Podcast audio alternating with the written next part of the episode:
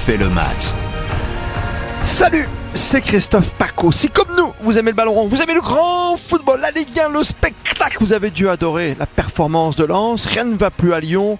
On en parle avec des spécialistes. Le lyonnais du jour, c'est Raphaël Bosplatière du service RTL.fr. Salut à toi Raphaël. Salut Christophe, salut à tous. Il fait le beau, il bombe le torse. C'est un guichet fermé chez lui, mesdames, messieurs. Samuel Duhamel, salut à toi. Salut Christophe, Et vous savez qu'on a, on a que des guichets fermés à Lens, hein, donc. euh, Ouais, ça fait une 12 nouveauté, rendez-vous, j'ai vu ça. 12 rendez-vous à guichet Exact. fermé. Ah, il y a d'ailleurs un budget saucisse frites, hein. merguez là-bas.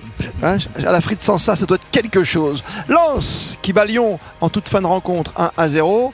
On en parle avec vous, messieurs, c'est le podcast dont on fait le match. Samuel, je calculais euh, 21 points, je me trompe pas pour l'instant, quatrième. Quand tu fais le double, ça vous le savez messieurs, Raphaël et Samuel, quand tu fais le double, 42, t'es sauvé. Hein Exactement. Ah non, mais tout à fait. Bah, c'est le premier objectif. hein. De toute façon, euh, Lens, ça reste un, on va dire un petit club dans ce championnat. Donc, euh, premier objectif, le maintien. Pour l'instant, c'est très très très bien parti. Et puis après, on verra si, euh, si le Racing est capable d'aller plus haut. Mais je pense que c'est l'objet- c'est la volonté de tout le monde d'aller plus haut cette saison. Et, et effectivement, euh, bah, c'est un club qui, qui est en pleine évolution et ça fait plaisir à voir. Ouais, les stats sont impressionnantes. Hein. Euh, 16 matchs, ça, sans défaite, déjà C'est fou, quoi. 17. 17 17. même Je me t'avais Ouais, j'avais 17, oublié. Hein. Ça va, Bah, en fait, 8, 8 la saison dernière, 9 cette saison. Et effectivement, euh, il y a eu des gros, hein, des gros poissons cette saison. Euh, bah, Lyon, on va en parler, mais euh, euh, il y a eu Monaco, il y a eu Rennes, donc euh, ça veut dire quelque chose. Ouais, puis il y aura Lille la prochaine fois. C'est vrai que Lyon, bah, tout le monde dit que c'est un gros morceau, mais pour l'instant, c'est c'est plutôt sympa de jouer Lyon parce qu'ils te laissent gagner à la fin hein, avec le système boss. Quatre défaites consécutives, c'est c'est beaucoup trop pour un club qu'on voyait déjà deuxième du championnat, Raphaël. Bah oui, exactement, Christophe. Samuel égrenait tous les gros matchs qu'a remporté Lens. C'est que que des concurrents contre lesquels on a perdu, des concurrents directs. Euh, Lorient, Lens, euh, Monaco. euh, voilà, c'est terrible, on n'y arrive pas cette saison, quoi. Bah, t'y arrives pas, quoi. C'est, bah, de toute façon, tu sais ce qui va se passer. Au bout d'un moment, maintenant que tu vas vendre ton club officiellement, il va bien falloir que tu changes l'entraîneur à un moment. C'est, c'est trop, quoi. C'est pas Bah. possible, même l'entraîneur le dit lui-même, quoi. Il va servir de fusible au bout d'un moment, c'est sûr. Il, Bah a, il a raison sur un point, c'est que toutes les défaites ne se ressemblent pas. À chaque fois, c'est des raisons différentes. Il y a des fois où, à mon sens, ce sont des erreurs de coaching, donc de sa faute euh, à lui. Hier soir, c'est vrai qu'on avait beaucoup de blessés et qu'on était face à une équipe de lance qui était quand même extrêmement solide aussi, il faut le préciser. Donc euh, ouais. voilà, c'est la solution n'est pas euh, ultra simple à trouver. ultra simple non plus. Euh, deux choses très importantes. Euh, Greg Fortune, qui prépare l'émission avec nous, ce podcast évidemment, nous signale que c'est une première depuis plus de 30 ans quand même pour Lyon, hein, ces quatre défaites à la suite. Ça date de février-mars 91. Je crois que vous étiez même pas nés tous les deux. Vous voyez ce que je veux dire euh, Oui, c'est plus quand de même. 30 ans. Si, quand même Ah, ben c'est bien, tu vois, il y a quand même des gens qui ont un Et peu c'était Raymond Domenech, l'entraîneur à l'époque. Ah, à Lyon À Lyon. Lyon. J'étais un peu jeune pour m'en souvenir, mais. euh, Bah oui, il a raison, il a raison. Euh, J'ai assisté à la montée de Lyon, mon pauvre Raphaël. C'était Bah au stade oui, Georges Pompidou de- à Valence. Depuis 30 ans, on fait que se renforcer et être meilleur. Enfin, sauf sur ces 10, Ah, dernières- c'est fou. 10 voire 15 dernières années, peut-être même.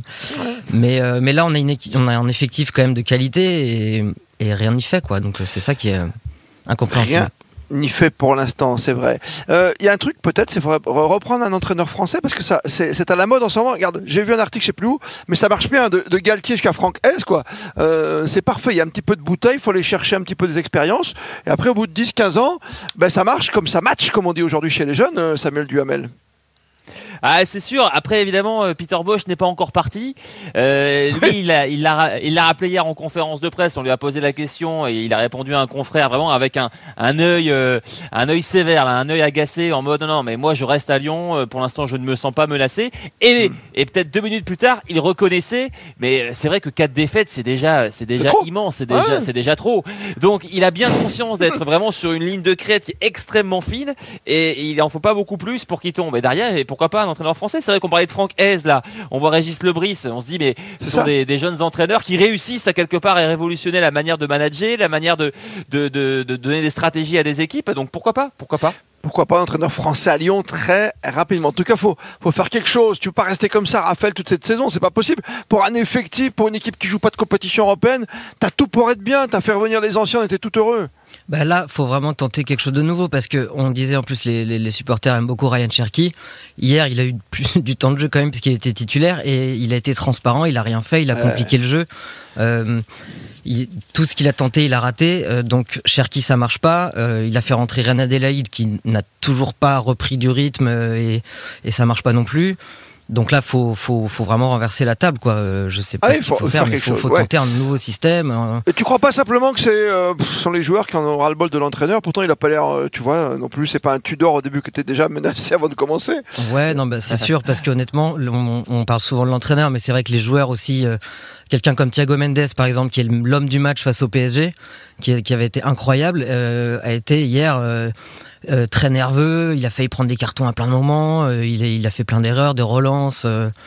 Euh, ah oui, t'as les joueurs aussi. Ils choisissent leur match, quoi. Hein, un peu comme euh, Awar l'année dernière, euh, voilà. Mais sans choisir les matchs, il faut avoir les bons joueurs au bon moment. tu vois, moi dimanche, dimanche après-midi, j'étais sous le soleil monégasque, assisté au triple de Ben Yedder, mais côté nantais, quoi, Monaco-Nantes. Je sais pas comment on va faire comme Boiré, mais il te manque un truc, quoi. Hein. Tu cherches toutes les solutions, tu les as pas.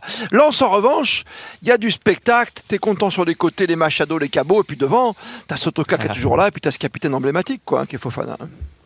Ah exactement. Non mais c'est vrai que on, en parlait c'est c'est euh, c'est un club qui se qui progresse j'ai envie de dire trimestre après trimestre. Alors évidemment au niveau du jeu la qualité du jeu le voilà le, le, le côté euh, performance mais c'est aussi un club qui se structure. Et ça ça c'est on en parle un peu moins mais Lens c'est vraiment un club qui, travaille bien. tu dis. Euh, bien sûr, parce que ne serait-ce qu'en termes de, pouvoir budgétaire, euh, il y a trois ans, bah, c'était le 16e budget, l'an dernier 15e budget, cette saison 10e budget, et bah, il y a quelque chose qui me dit que c'est pas fini, qu'on n'est pas, on n'est pas arrivé tout en haut, on n'est pas arrivé au bout du potentiel euh, à Lens. C'est d'ailleurs pour ça que Francaise a prolongé, c'est pour ça que Seko a prolongé.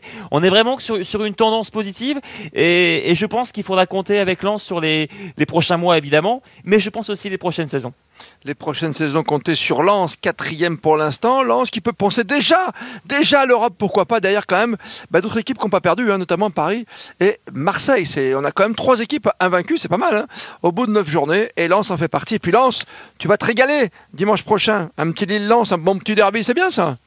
Euh, David Schnorr, il, va faire ah, plaisir celui-là. Ouais. parce que euh, Lille, a vraiment, comment dire, euh, une revanche à prendre. Hein. On, on s'en souvient la saison dernière, trois matchs, Trois défaites pour le LOSC. Et donc, évidemment, ils vont être, euh, les Lensois vont être bien entendus au stade, euh, au stade Pierre-Mauroy. Ça va être sympa. Et peut-être avec Peter Bosch, tu vois, Raphaël, tu auras euh, un petit Lyon-Toulouse. Allez, face à un promu, ça peut passer. Ouais, nous, c'est contre 3, il me semble.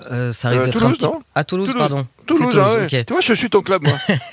en tout cas, ça risque d'être un peu plus simple que Lens, normalement, sur le papier. Ouais, normalement.